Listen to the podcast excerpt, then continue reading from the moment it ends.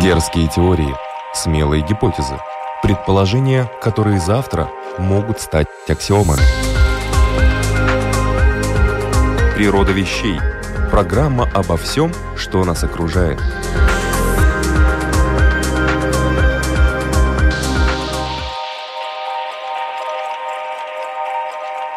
Приветствую вас, любители узнавать новое об уже известном.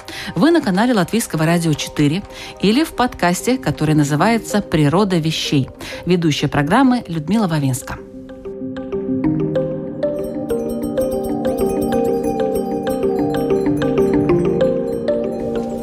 Если вы пытались когда-либо найти в магазине кож-галантереи подходящую сумочку – или участвовали в эксперименте по опознанию преступника из нескольких человек, то вряд ли думали о том, что попали в мир понятий нечеткой логики. Вот такая нечеткая логика присутствует в математике, хотя считается, что математика – наука точная. Но чем глубже ученые внедрялись в природные процессы, чем интеллектуальнее и чувствительнее становились приборы, ими создаваемые – тем больше надо было учитывать в расчетах вероятностные и неопределенные моменты. Для этого и появились такие понятия, как нечеткие множества и все, что с ними связано.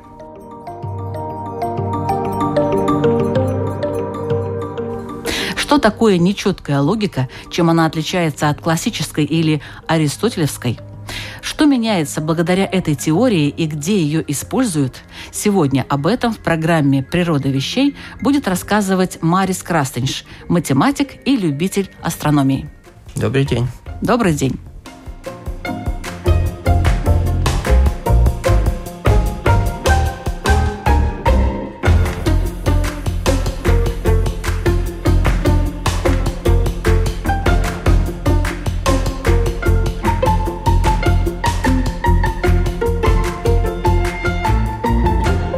В одной из статей о нечеткой логике я прочитала такое очень образное сравнение.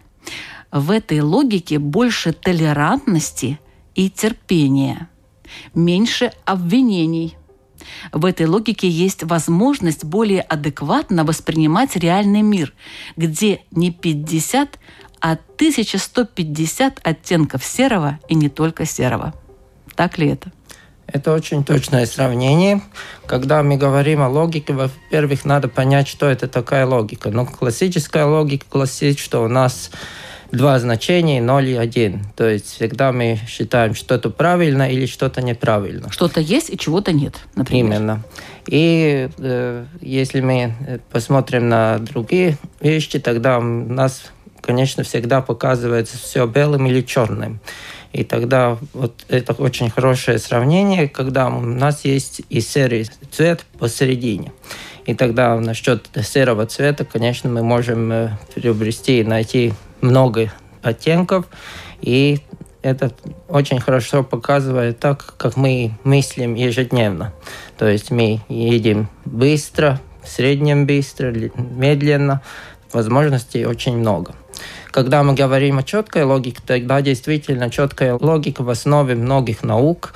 И, в принципе, теория вероятности э, создалась и исходит от принципов, которые мы знаем от четкой логики. И тогда мы говорим о вероятности. Но когда мы говорим о вероятности, тогда важно понять то, что мы должны сделать много экспериментов, экспериментировать, и тогда по результатам мы можем узнать, как все меняется, как выглядит, и тогда уже мы предугадаем, что, как будет э, э, в будущем, скажем так. Но э, нечеткая логика довольно-таки недавно произошла. В 1965 году был ученый Лофту Заде, он был американский ученый азербайджанского происхождения, и он предложил нечеткие множества, чтобы заполнить этот интервал от 0 до 1, Э, в обстоятельств, когда мы не имеем никаких экспериментов. И поэтому у нас есть э, другое понятие – возможность. Тогда, когда мы говорим о вероятности, тогда это статистика. Когда мы говорим о возможности, тогда это нечеткая логика.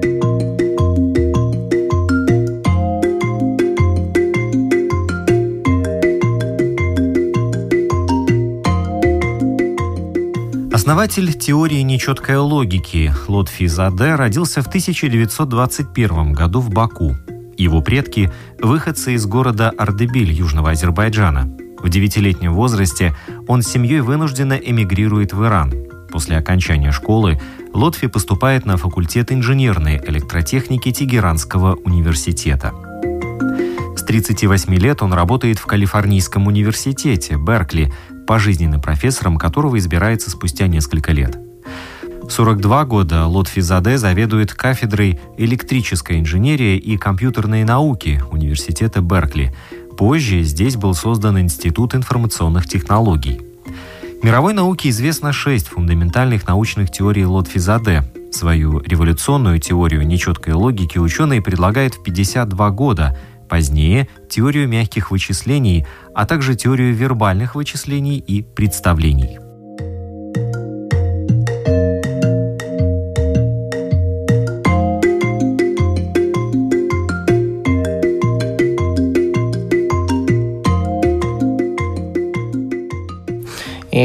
когда мы говорим о нечеткой логике, тогда мы э, полагаемся на мнение экспертов. И вот сейчас у нас уникальный момент э, в нашей жизни, когда мы можем увидеть, как это все влияет на общество. Это действительно кризис, который мы не могли предугадать. Не было никаких статистических данных э, такого кризиса, который мы бы могли сравнить с предыдущим кризисом. Но когда вот количество всех э, заболевших людей растет, тогда, конечно, начинает э, работать и статистика. Но до этого все-таки мы должны были угадать и предусмотреть, что будет, если и как. Да? И а так... как это можно было сделать? Если мы считаем статьи, тогда уже было э, давно известно, что эти заболевания довольно-таки серьезные. Если вот недавно смотрели, тогда ученые довольно-таки давно предположили, что такое может произойти.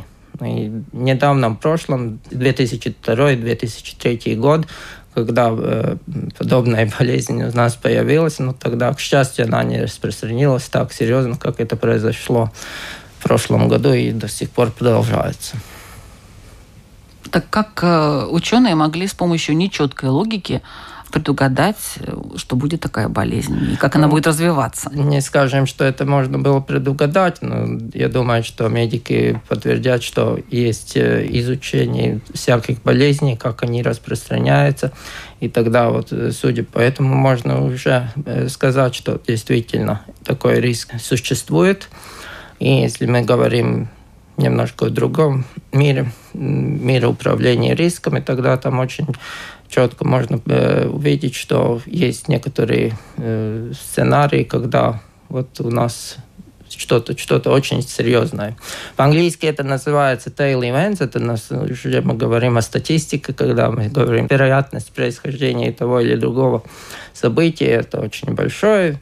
И есть э, там с небольшим остатком 0,01% возможность, что произойдет что-то такое, что мы даже сегодня не можем предположить. И такие события хвоста или tail events, тогда они действительно иногда все-таки влияют на нас. Ну и вот мы сегодня живем в таких обстоятельствах, на такой мир вокруг нас. Природа вещей – от малых до самых больших, от известных до самых загадочных, от простых до самых сложных. В подкасте и на Латвийском радио 4.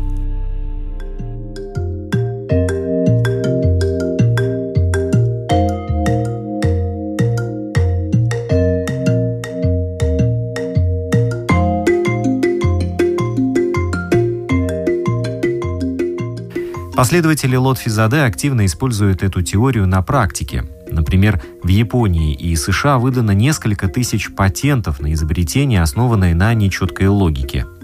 В мире издаются 24 журнала, где в названии присутствует слово «фази», то есть «нечеткий», и 20 изданий со словом «soft computing». А число публикаций со словом «фази» в названии уже приближается к полумиллиону.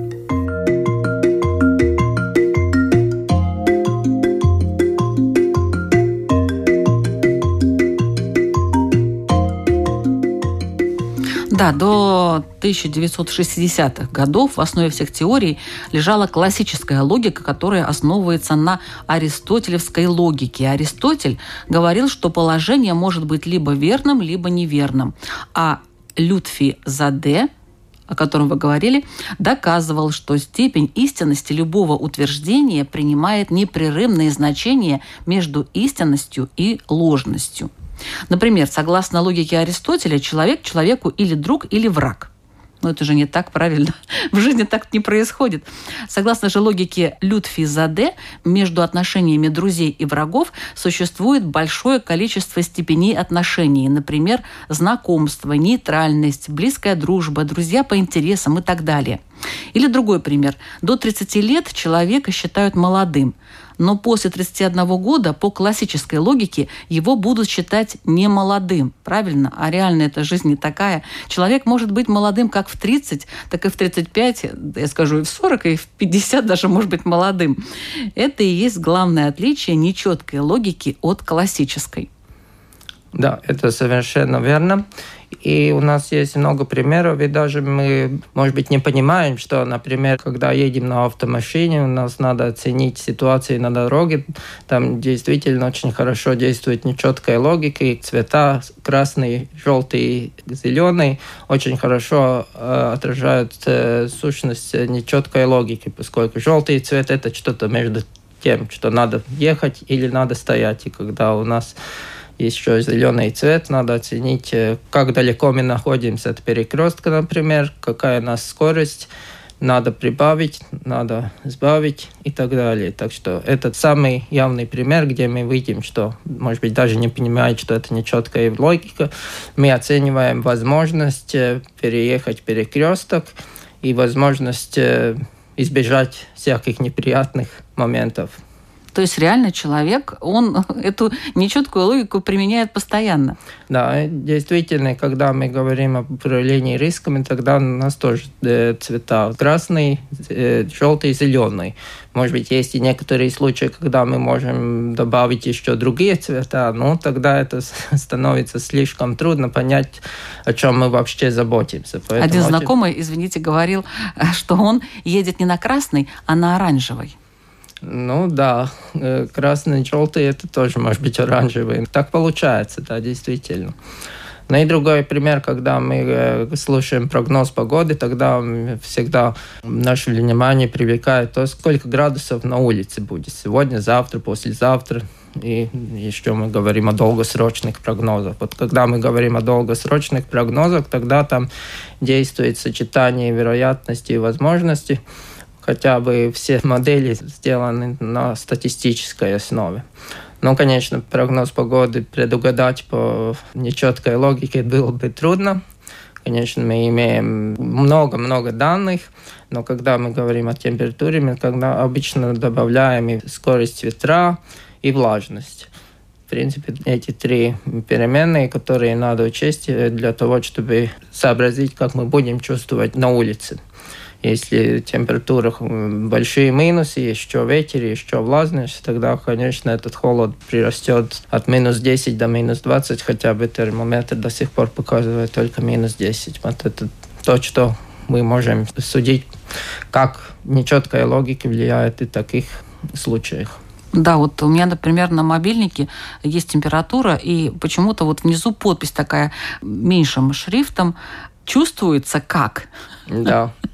То есть температура одна, а чувствуется как? Уже по-другому, да? Да, но это субъективно, и, конечно, каждый человек чувствует по себе. Кому-то даже минус 10 – это тепло а кому-то уже минус 5 это очень холодно. Да, это, но интересно, что гаджеты э, в этом участвуют. То да, есть они это... мне дают понять, что, вы знаете, там может быть и 0 э, градусов, но из-за ветра там вполне можно чувствовать себя ну, как будто минус 5. Ну да, это feels like, это, конечно, показывает э, то, что, как вы, может быть, будете себя чувствовать.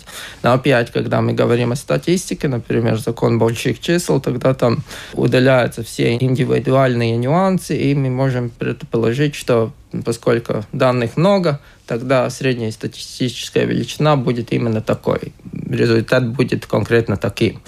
Но это ничего не говорит о том, что, например, мы э, сможем сесть э, на самолет и полетим удачно. И часто вспоминается пример, когда сравнивается поездка на автомашине, поездка на самолете, поскольку самолеты терпит крушение очень-очень мало в среднем, тогда самолет очень надежный вид транспорта. Но, конечно, это не исключает, что когда-то, может быть, наступит этот час X, опять это мы говорим о tail event, и когда вот есть некоторые обстоятельства, когда, к сожалению, происходит непредсказуемое.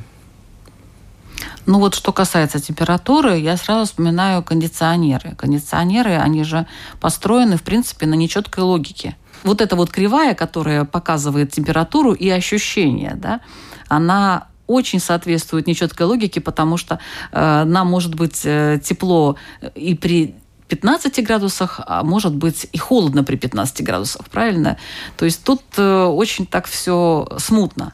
Да, ну еще говоря о логике, довольно-таки э, самый наглядный пример будет э, стиральная машина стиральная машина действительно построена на нечеткой логике, поскольку там статистические э, законы ну, так плохо работают. Никто не измерял, как надо много времени провести для мытья белья конкретной степени грязности.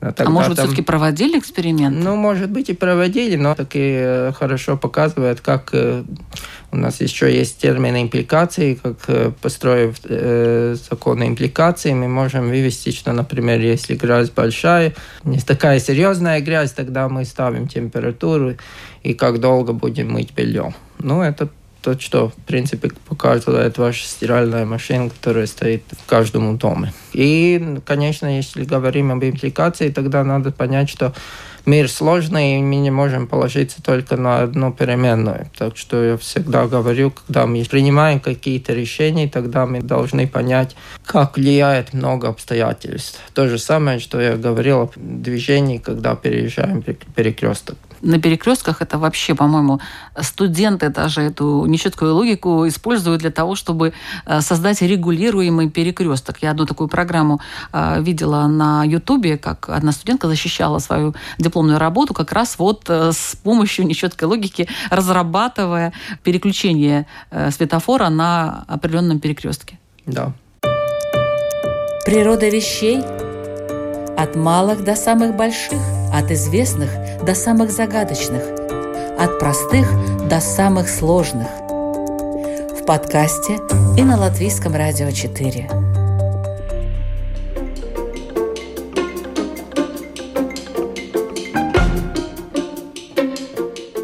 Вы слушаете программу «Природа вещей», ведущая Людмила Вавинска.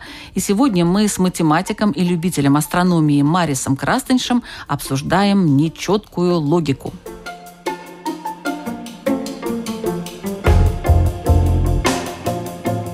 А какая связь с нечеткой логики и астрономией? Прямой связи нет. В принципе, я учился на факультете физматов, изучал математику, потом физику, астрономию. Бакалавр у меня по математике, магистр по физике. После математики занялся чуть-чуть больше астрономией. Ну и до сих пор я являюсь председателем правления Латвийского астрономического общества. В астрономии тоже много интересного. Например, если мы смотрим на спектральные классы звезд, тогда мы тоже видим, что у нас много спектральных классов. И вот когда имеется переход одного спектрального класса на другой, тогда мы там добавляем буквы, и тогда уже мы видим, что нечеткая логика работает в той среде. Различные множества, они могут быть маленькие и большие, а бывают такие, которые равны бесконечности. Но часто люди не могут понять, а что это такое бесконечность? Да, но люди не понимают, что это такое бесконечность, поскольку это является что-то таким, что не можно почувствовать и не можно увидеть. Бесконечно это... большой, бесконечно малый, бесконечно например. Бесконечно большой, бесконечно малый, действительно, это так. И в астрономии тоже мы говорим, что Вселенная бесконечная. Так что там э, действительно у нас э, создается вопрос, ну, все-таки где эта граница? И тогда, например, в астрономии мы э, иногда говорим о горизонте видимости, и насчет Вселенной есть очень четкое понятие, как далеко мы видим Вселенную. И мы не говорим, что, в принципе, Вселенная бесконечная, но мы увидели Вселенную такой, как она была плюс-минус 13,5 миллиардов лет назад. Так это можно объяснить. Ну, конечно, для некоторых людей то, что люди видят э, сотни тысяч каких-то вещей или число сотни тысяч, это уже является что-то непонятным и непонятно большим. И действительно, есть отдельный отдел математики, называется э, теория альтернативных множеств. Это не так связано с нечеткой логикой, но теория альтернативных э, множеств занимается тем, чтобы все-таки сказать, что есть какая-то граница, до которой мы можем понять, и после этой границы э, мы ничего не можем понять, как ничего это много или понять? мало. Ну, То есть это что-то философское уже? Ну, нет, не философское, но если, например, вы можете поднять мешок, который весом 1, 2, 3 килограмма, тогда как вы оцените, как тяжело поднять 100 тысяч тонн? Да, это сложно. Ну вот именно, так что это не философия, это четкое число мы имеем, но для кого это много, для кого это мало. И здесь появляется интересное сочетание и нечеткой логики, то, что мы уже говорили. Для кого-то минус 10 градусов это очень холодно, для кого-то это еще тепло. Таким же самым образом мы можем понять, что у нас для каждого лично например, число 100 миллионов – это что-то такое, что мы еще можем сообразить. Для других людей это уже равно, в принципе, бесконечности. Есть же определенный значок бесконечности, да, Да. такой лист Мёбиуса фактически, э, такой в миниатюре. Ну да, так есть, так обозначает математика бесконечности. Это, в принципе, принимается для решения очень-очень многих математических задач. Тогда, когда мы имеем бесконечное множество или бесконечно малое число, тогда мы можем говорить, что оптимизируя или что-то принимая, если значимость э, очень-очень малая, тогда мы просто отбрасываем и можем, например, найти решение конкретного уравнения. Но вам не кажется, что в таком случае нечеткая логика переходит в четкую? То есть что-то отбрасывается, а может быть это как раз то, что нужно было учитывать? Да, иногда так получается. Это другой, другой мир. Скажем так, у теории есть своя аксиоматика. Когда вот мы делаем аксиомы для каждой теории, тогда это все-таки строго полагается на аксиомы. Нормальная математика, да, бесконечность – это нормальная величина, которая используется в многих-многих расчетах. Например, в каких расчетах? границы функций и так далее. И когда мы рисуем э, график функций, тогда мы тоже видим, что продлить э, кривой функции можно до бесконечности, как это правильно.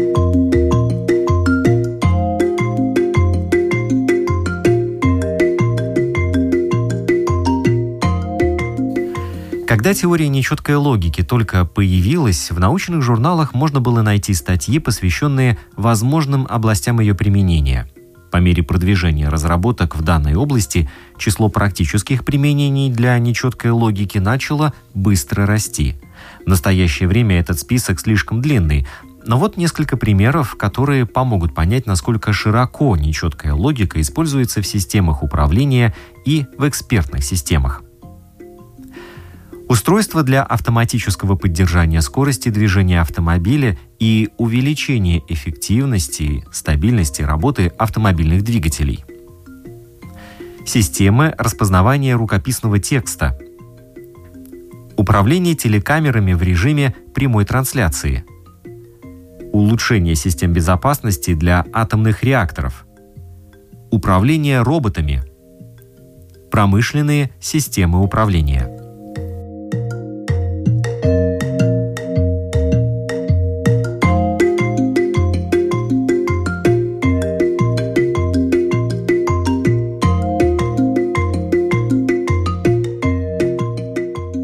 Когда-нибудь будет такое, что мы сможем оперировать этими э, огромными э, величинами или, наоборот, слишком малыми величинами? Но это сейчас уже это другие... Э, не отбрасывать? Нет, ну не отбрасывается, но это отбрасывание, это нюанс математики. Угу. Это не так, что если, например, идет точный расчет, тогда это уже определенные конкретные науки, которые этим занимаются.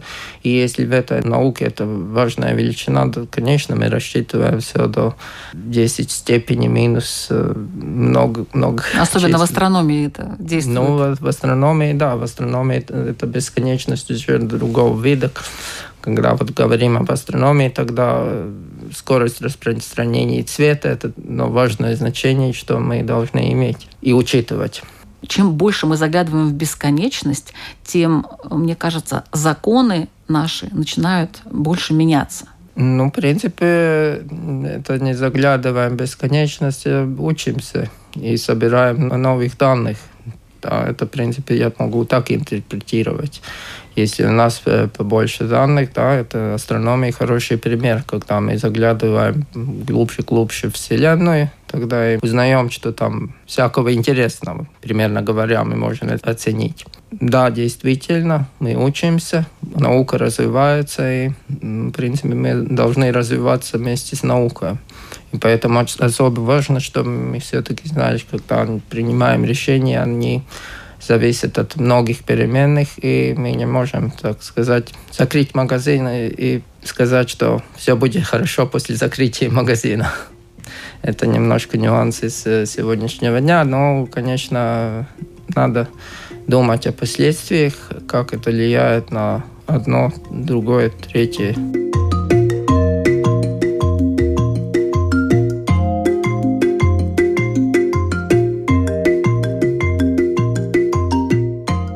Лингвистические переменные — это значения, которые нельзя описать с помощью математического языка, то есть им сложно придать точную, объективную количественную оценку. Например, понятие «малый» и «средний», говоря о бизнесе, высокая или низкая процентной ставки не имеют четкой границы и не могут быть представлены точным математическим описанием.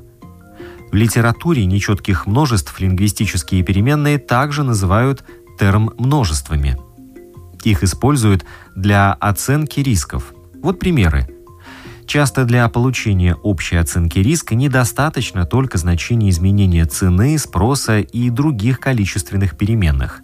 Необходимо также учитывать и многие качественные переменные, как, например, сила конкурентов, грамотность менеджмента, климатические условия, что особенно актуально для строительных проектов – еще одним примером оценки рисков может служить нечеткость границы лингвистической переменной «низкая процентная ставка». Какая ставка процента по кредиту считается низкой?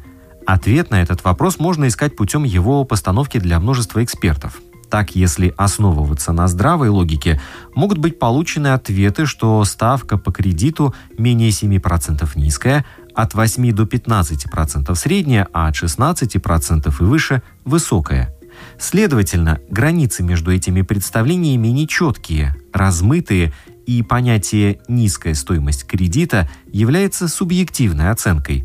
Здесь и вступают в силу правила и законы нечеткой логики.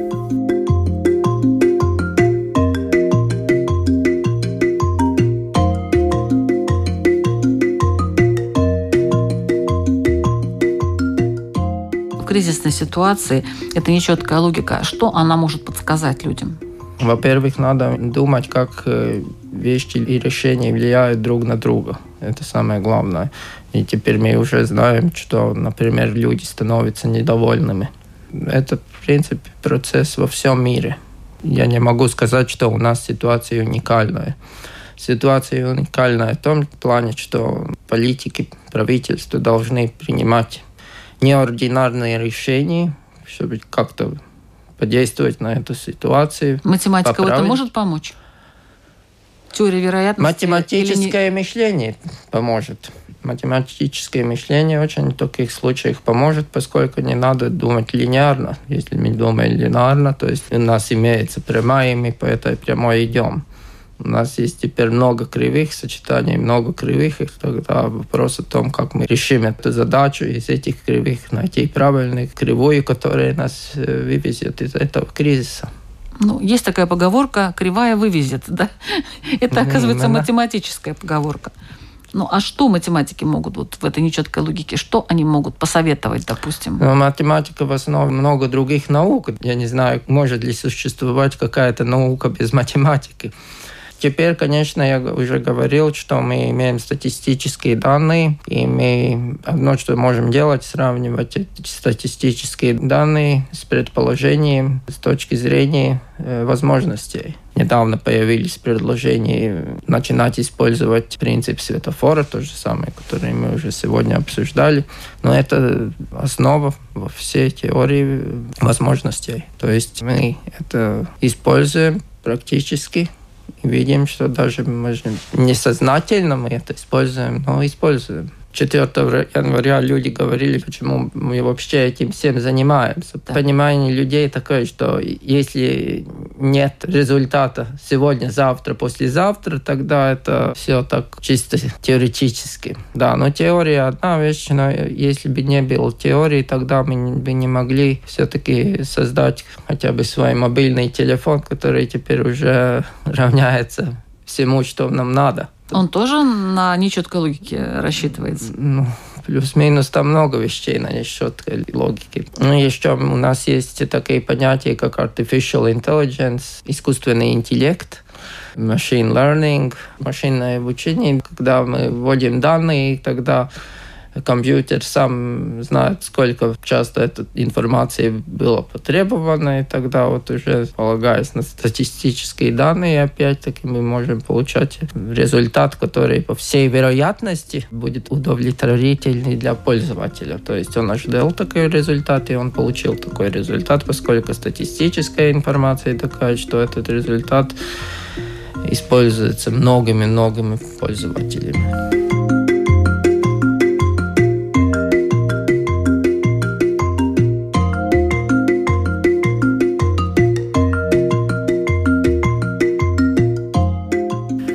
Гибкое управление, реализованное с помощью нечеткой логики, позволяет получить конкретные результаты там, где процессы не поддаются математическому моделированию.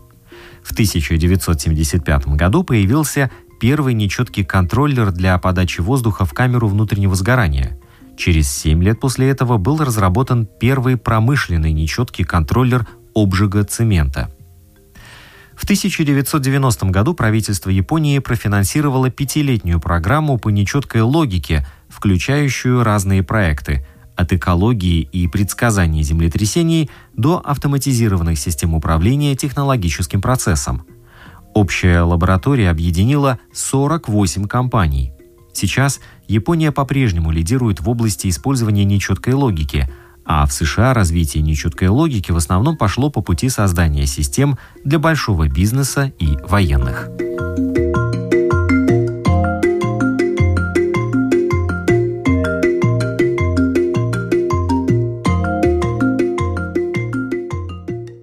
Принципе, в программировании много четкой логики полагается. Нам только трудно выделить, да, какие-то выделить и моменты. почувствовать, что mm-hmm. да, действительно, здесь работает нечеткая логика. Но если у нас светофор работает, ну тогда он, в принципе, работает ну, э, везде, по где законам. Неодно, но... Где неоднозначность задачи, везде, да. наверное, вот и присутствует эта нечеткая да, логика, потому что так. по-другому 0 и 1 это, к сожалению, не работает в реальной жизни. Ну, реальная жизнь не работает, поскольку только вся программирование, тогда 0.1 получается, так она работает. Но когда вот у нас есть и должны иметь э, какую-то середине, величину посередине, тогда мы уже понимаем, что между белым и черным все-таки есть сыры посередине.